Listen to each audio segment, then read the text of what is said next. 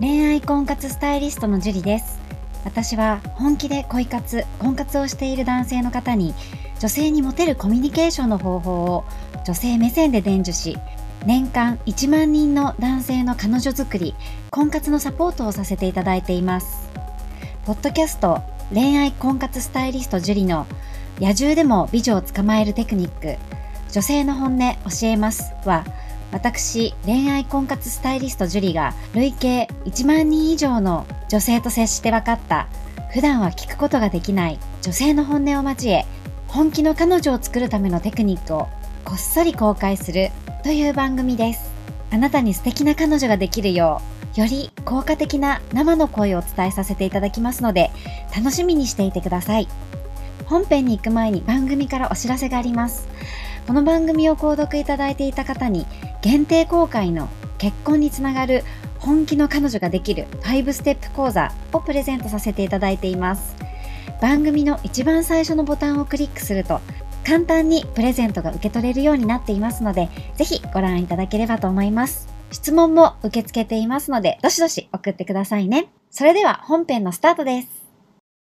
こんばんは、ジュリです。今日も早速質問の方から読み上げていきたいと思います。名前さんですね。ジュリさん、こんばんは。ジュリ先生、こんばんは。いつもありがとうございます。こちらこそありがとうございます。俺は女性との距離感がわからず、どこまで深掘りをしてよいのかなど分かりません。そのためいつも嫌われてしまいます。女性にとって程よい距離感の目安は何ですか？という質問です。ありがとうございます。ご自身のことね、分析できてると思うので、まあそんな言うほど距離感どうなのかなっていうふうには印象なんですよね。うん、とても良いと思います。ただ、距離感っていうのはめちゃくちゃ大事だったりするんですよね、女性にとって。で、女性との距離感って言っても、A ちゃんには、えー、近い距離でよくて B ちゃんには近いと嫌われるとかがあるのでこれっ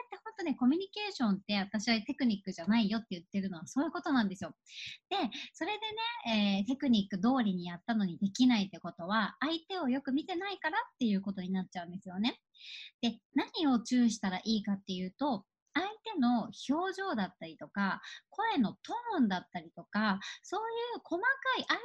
のことをよく見るすると相手がそれを言われて嫌なのかそれとも、えー、聞かれても平気なのかっていうのを把握することができるんですね。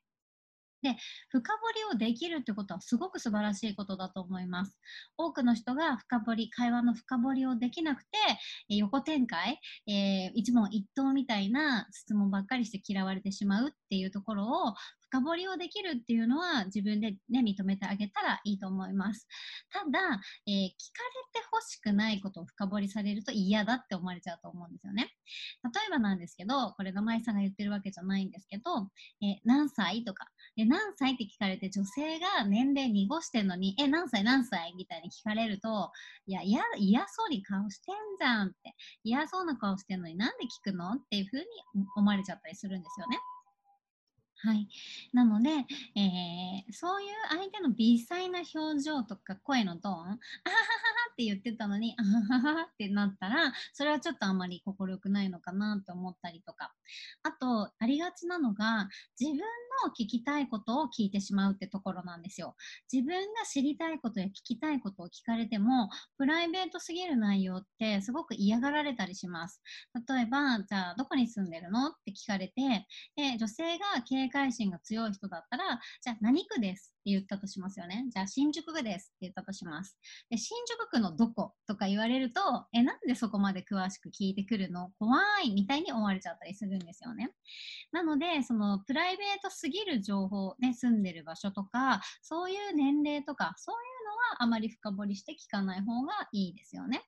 ただ、相手の女性が、えー、自分が聞きたいことを聞くのではなくて、相手の女性が聞いてほしいことを深掘りして聞いてあげる。相手の趣味だったりとか、相手が楽しいと思うこと、えそれって何？例えばさ、旅行が好きな女の子だったら、えー、どこ行ったの？とか、何が楽しかったの？っていう感じで深掘りをしていってあげるといいと思います。で自分が好きって思ってることに関して、人はすごくね、話をするのが楽しいと思いますので、自分が話楽し、ね、話してて楽しい話をたくさん聞いてくれる人に好意を持っていくんですよね。でも聞かれたくない自分が聞きたい質問ばっかりしてても相手は不快に思う場合がありますので、ぜひね、相手が聞いてほしいようなあの質問、えー、旅行だったり、相手の趣味だったりとか、そういうところにフォーカスして質問してあげるといいと思います。名前さん頑張ってください。はい、じゃあ今日はここまでになります。ありがとうございました。